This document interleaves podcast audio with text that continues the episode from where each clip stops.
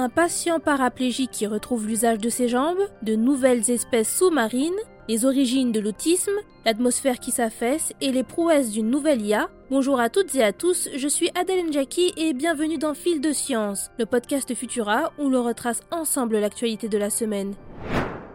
On commence avec une prouesse remarquable dans le domaine de la santé.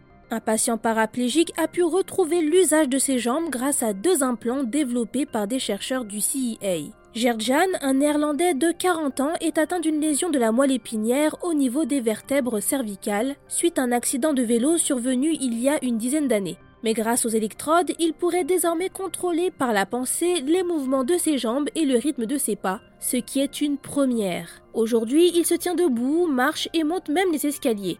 Grâce à des algorithmes basés sur l'intelligence artificielle, le premier implant installé dans le cerveau de Gert Jeanne peut mesurer son activité cérébrale. Il décode ces signaux pour les transformer en intentions de marche et celles-ci sont transmises au deuxième implant, un neurostimulateur situé dans la moelle épinière du patient. Grâce à des impulsions électriques, l'appareil active la moelle épinière et par extension les muscles des jambes pour réaliser le mouvement désiré, le tout en temps réel. Toutes ces données sont transmises via un système portatif placé sur un déambulateur ou dans un petit sac à dos qui permettent à l'utilisateur ou à l'utilisatrice de se passer d'aide extérieure. Jusqu'à présent, l'installation d'un seul implant stimulant électroniquement la moelle épinière avait permis à des patients paraplégiques de remarcher, mais d'une façon moins naturelle que le peut aujourd'hui Gertjan. Ce résultat révolutionnaire est le fruit de 10 ans de recherche et pourrait permettre dans un futur proche à plusieurs de millions de personnes à travers le monde de retrouver leurs capacités motrices et sensorielles. Pour en profiter, il faudra toutefois faire preuve de patience d'après les chercheurs. Pour l'instant, les équipes s'apprêtent à lancer un essai pour restaurer avec la même technologie la fonction des bras et des mains.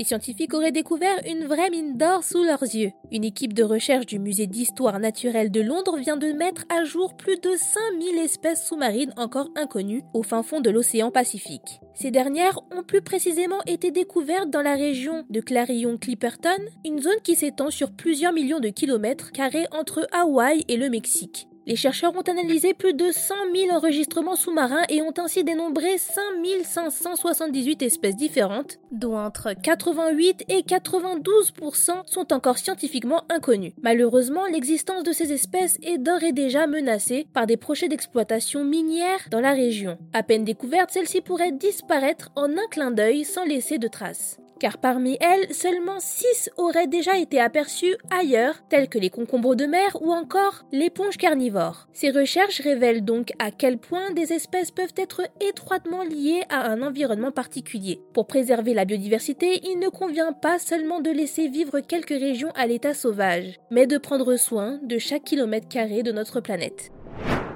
D'où l'autisme vient-il? Des chercheurs américains ont fait une découverte assez déroutante à ce sujet. Les gènes transmis par le parent de sexe masculin seraient fortement impliqués dans les troubles du spectre autistique de leur enfant. Un résultat important qui devrait permettre d'en savoir plus sur les origines génétiques de l'autisme et de le diagnostiquer plus tôt.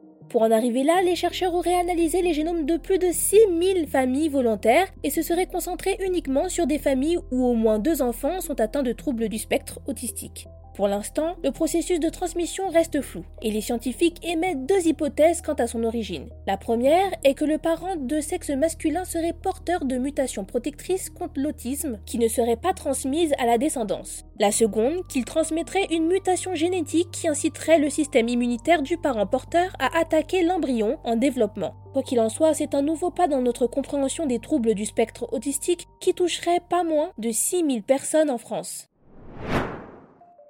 Le ciel va-t-il nous tomber sur la tête? La réponse n'est plus aussi simple que par le passé, car d'après une nouvelle étude, une partie de l'atmosphère serait en train de s'effacer.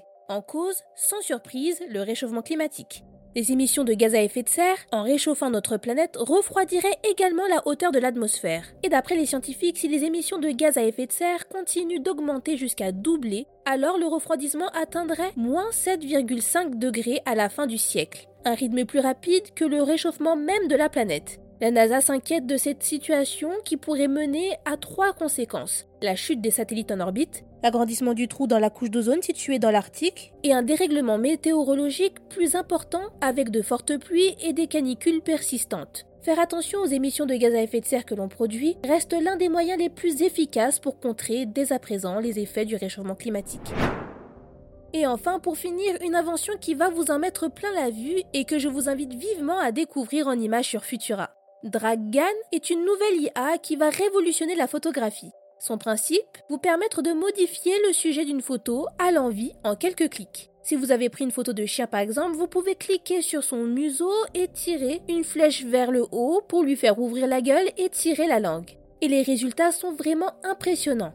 Alors, comment ça marche? Au lieu de tirer des pixels, l'IA observe et procède à une analyse critique de votre commande. À partir de là, elle interprète votre intention et génère d'elle-même le résultat souhaité en se basant sur des millions d'autres images. À noter, ce logiciel est plus efficace sur des animaux que sur des personnes dont vous connaissez bien les traits physiques. Vous pourrez prendre une photo d'une personne de face et lui faire tourner la tête. Mais l'IA ne pourra pas deviner à quoi cette personne ressemble de profil. À l'origine de l'outil, la collaboration des chercheurs de Google, du MIT et de l'Université de Pennsylvanie. Ces derniers ont publié une page sur laquelle on peut voir comment manipuler l'image et laisser l'IA réaliser les modifications. Pour plus d'informations et pour retrouver le reste de nos actualités, rendez-vous sur Futura.